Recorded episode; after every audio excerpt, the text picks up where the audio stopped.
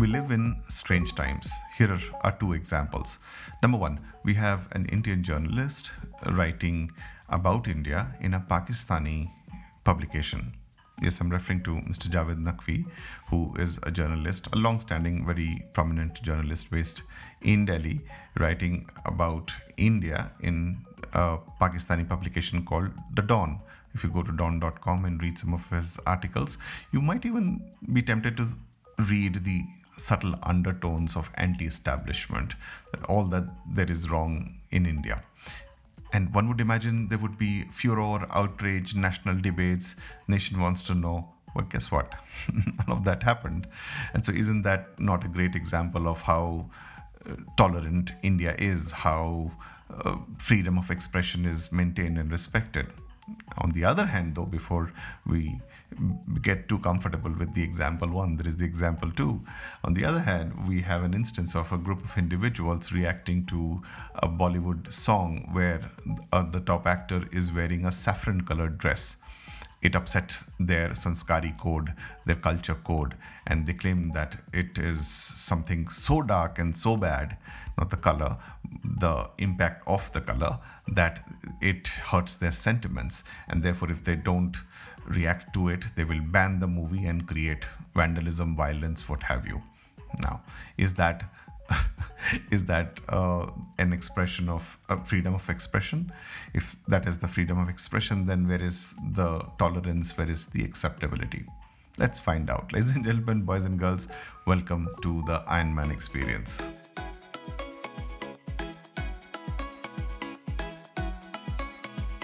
To understand this, we got to understand the S code or the Sanskari code. What is the Sanskari code? Very simply put, it means the a group of individuals or a group takes it upon themselves to represent the mass opinion or the mass opinion of their society, of their region, area, locality, community, what have you. So they become the voice of the masses and let everybody know that they object to a particular instance issue. One often wonders where such protests lie in the larger scheme of things. So if you are if you were to ask someone what are the top 10 challenges that India as a country faces in the following decade, what do you think the answer would be? Would it be what costumes that Bollywood stars are wearing or lack of wearing? Or are there deeper, darker problems? Let's find out.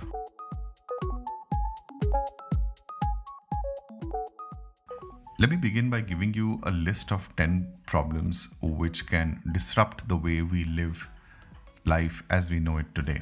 Number one, population control or the lack of it, overpopulation, illiteracy, child labor, unemployment, air, sound, and water pollution, women's safety, uh, corruption, poverty, healthcare system, and last but certainly not the least, the education system. All of these, and I'm sure there are more, but th- this is just a slice of life, top of the mind recall. These problem statements that I mentioned, they're already not working well. And they're causing disruption in the economy, in coming in hindrance to how we grow and slowing down the progress and impacting us all in some shape, size, or form. Yet, we have these groups which rather focus on the Sanskari code, where they worry about what a Bollywood star is wearing. You know, it's very obvious the let's address the elephant in the room. I hope that doesn't violate the Sanskari code, that expression, address the elephant in the room. If somebody chooses to take offense to it, then I apologize. The question right now I'm asking is Is it necessary for a certain group of people to object to a creative liberty? Can is it even possible that people object to being upset about somebody wearing a particular color in their dress or the dress having a particular shade of saffron in this instance. And it's not a shade of saffron, it's a saffron colored dress. Yes, it is a bikini or a wraparound or whatever you want to call it. But the point is this Is it wrong to protest? Is it wrong to express disgust? Is it wrong to express disappointment? The simple answer is no. It's a free country. You have a right to express your opinion.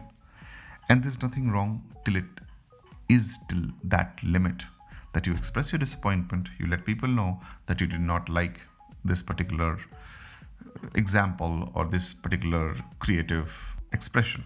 Where it starts to go wrong is when it, it becomes a threat, when it becomes, if you don't do this or else, we will do this. That is where it tilts towards becoming unreasonable. That is where it tilts towards becoming violent. It becomes a reverse infringement of creative expression. People often take the freedom of expression quite literally. What I mean by that is, freedom of expression is the right way to go, but freedom of expression without accountability is a challenge. Now, when you the moment you say this, it has an equal and opposite reaction. They could also say the right to express disappointment, then that's what we do, and there can always be these nefarious elements which they are not us. They are some bunch of individuals who create a disruption. But we as a as a whole group are uh, representing a larger community. So how can you say that it is not the right thing to protest now the problem is nobody audits this data. Like when somebody claims we are representing the voice of the nation. Now where is the data? How many people signed up for it? Did 10 people say that? Did 100 people say it? did 10 million people say it? you know what? We have a billion pe- plus 1.4 billion people to play with. So where is that data which says we are representing 500,000 people here is a signed petition that they find it objectionable now that being said if you do find something very objectionable don't watch it does it not solve the problem easily that's about it, right? But can you can it basically turn into a potential threat? The answer is no. So then, people in India, why sh- or the creators in India, why should they be any different? You have a right to protest. You have a right to express your disappointment. Beyond a point, you have to know that the opposite party also has a freedom of expression. They also share the same rights and privileges. So, how can it be one person's uh, freedom of expression has to be maintained and the other person's rejected?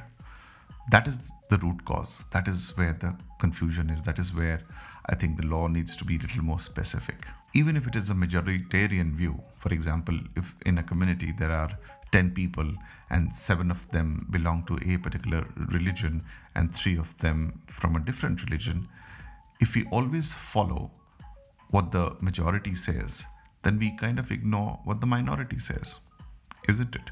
Is that the democracy that we want? Is it the true definition of democracy? Perhaps not. Right? All as per the rules of engagement, as per the Constitution of India, quote unquote, we are a secular country. And so everybody has equal rights and privileges. That's the buzzword equal. And if you have equal rights and privileges, then even if I disagree with what you have to say, I will have to coexist with you. Yes, I might not like you, but I will still coexist with you. That is something that is missing in the Sanskari code.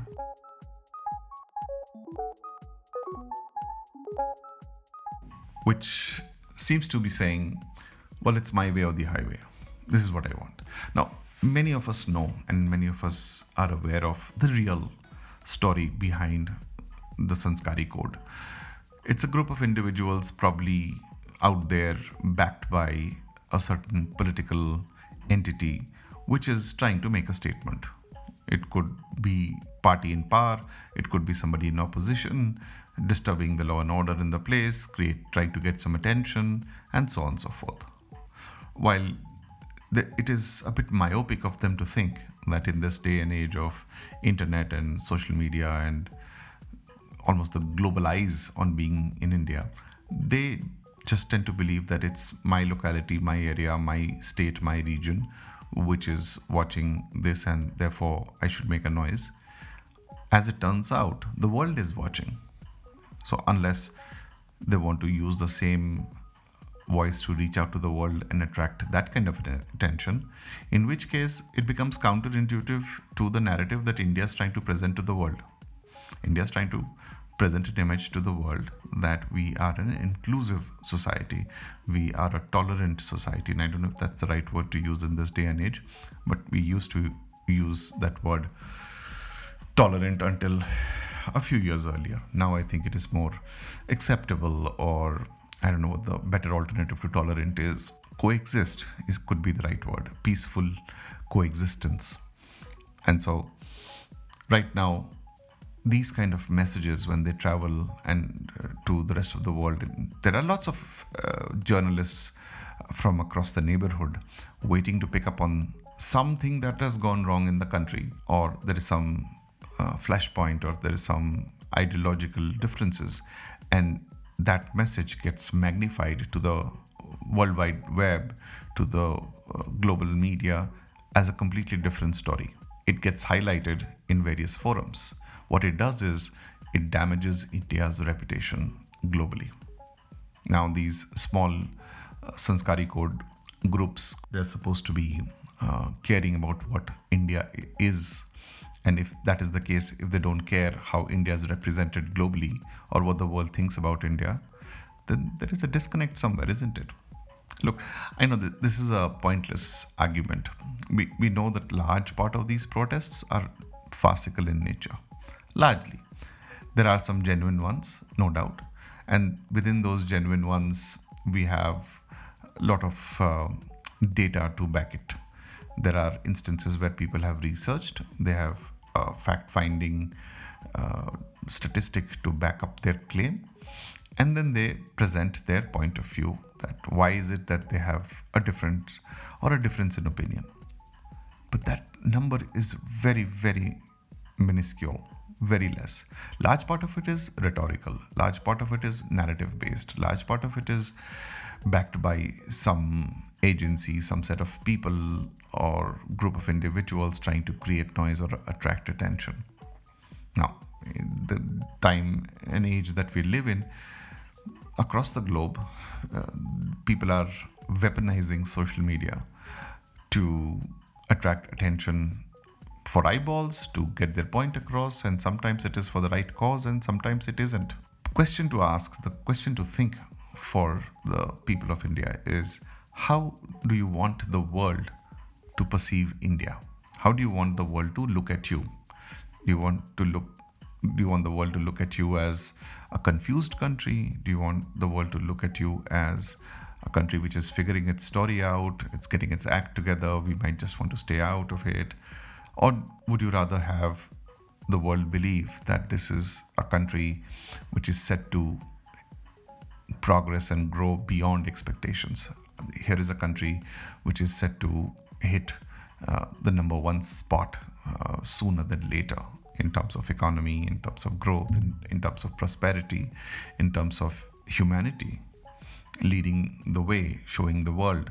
So, somewhere this macroeconomic picture is missing when these small facets or small factions of society present a very negative image for, of the country. Now, one, what, one might argue that just because we are small, just because we have a, one issue, doesn't mean it is not important. Well, nobody is saying it is not important. It is important if it matters to you. And I'm being very objective here.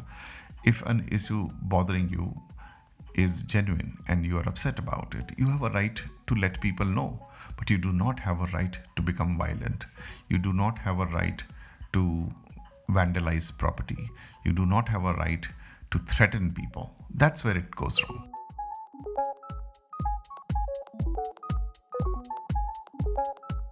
To conclude this, India is known for uh, for its diversity. We have a rich, diverse culture, which is almost unprecedented in human history. With such degree of differences, a country coexists largely peacefully in one geography. This is fantastic. With you know, country of 1.4 billion people, uh, 28 states, 16 official languages, and I know even that is in contention. Can I call it official? Can I not call it official? But anyhow, 250 dialects, gods of all religions, religious practices, belief systems, festivals. This is a cultural melting pot. And so it is very natural that somebody's conditioning clashes with some someone else's conditioning. Years of belief systems, years of understanding society, life, art, culture, what have you. And so what how do we solve for this? Do we have a uniform civil code? Do we have a law which is greater than religion? Do we have a law of the land which everybody has to follow? Is that law inclusive enough? Is that law just for the majority, or is that inclusive of what the minorities have to say? What is permissible according to the freedom of speech? What is restricted according to the freedom of expression? What all can you say and what all you cannot say is something which is not defined that is where people misutilize, misuse these provisions.